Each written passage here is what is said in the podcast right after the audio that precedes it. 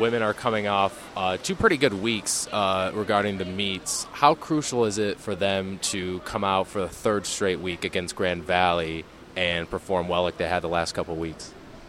Well, for some of them, it's really crucial because we're getting to the point now where they have to start hitting cut times to get into the second semester. Our own our own program cut times that they need to hit to get into the second semester, and for some of them, um, you know, we can only take so many people. We're we're limited on travel squad size when we go to Northwestern, you know, so um, it's critical. They got to they got to perform well, you know.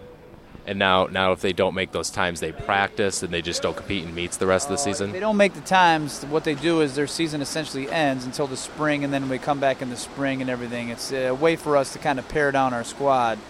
Um, obviously, as coaches, we want everybody to make it because it, it becomes much more competitive environment in the second semester. But you know, there's some onus on them, and it and it's part of what we do to ensure the fact that they train over the summer and, and, and get themselves ready and physically prepared for the season they've had two good meets, but they you, have said the last couple meets that the second half they uh, need to get better in as far as energy and, and, not running out of gas. What have you been doing this week to prepare for that?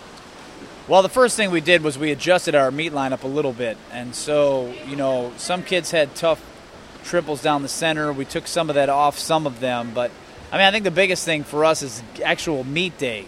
Uh, we'll have our full staff there for the first meet all year which will be good. And I think that'll help at least sharpen the focus of some of the kids on the team.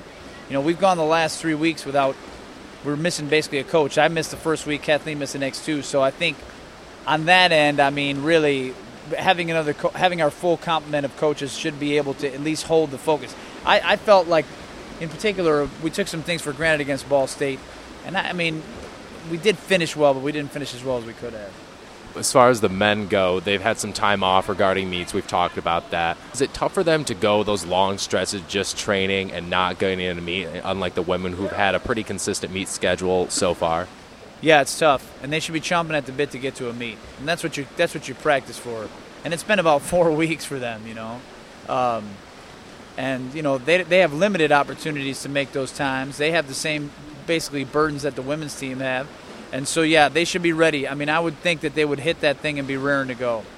And what do you do during those long periods to maybe mix things up and so you're not just constantly training or constantly doing one thing? Is there anything that you do? Yeah, well, we do simulation meets, like you would, you know, like simulation meets, and we do a lot of stuff off the blocks just to try to keep them as sharp as possible. But there's nothing like competing. It's just a real quirk in the schedule.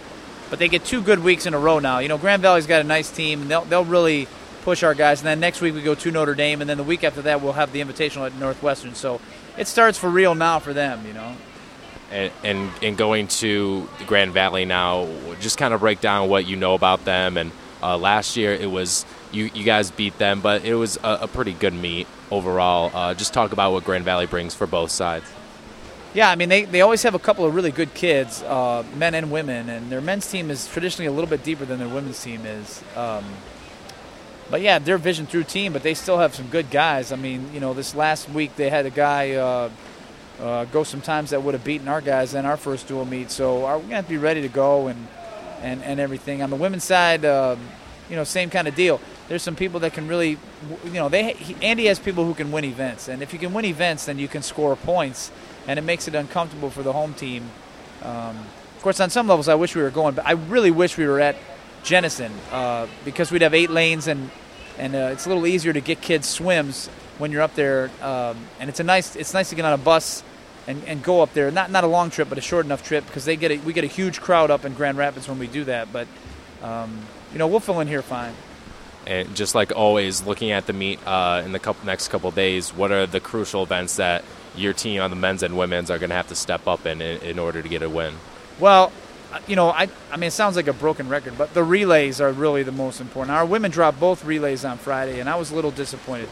You know, the Ball State women had a they had a they won their conference in their 200 medley relay, so I figured that one would be a struggle. But the 400 free relay, that was part of what kind of got me about finishing. But the, the critical ones are the relays. I mean, those are the ones because we got to start putting together who's going to be on what, A, B, and, and C relays when we get to our invitational and everything, and people need to start delivering some splits. And what's it like? You mentioned this is the first time you'll have your full staff here. Is the, what's the benefit of having both the men's and women's full staff here? Well, on meet day, it's it's you know I mean we're we're responsible um, uh, for for meet management, for you know facility setup and everything else. So it's distracting, you know, like. And then while the meet's going on, in particular in a co-ed meet, you know we have 50 kids on the team, and we only had basically three coaches for 50 kids. That's a lot of kids, and so it's the feedback just to hold on to the energy. That's the biggest thing.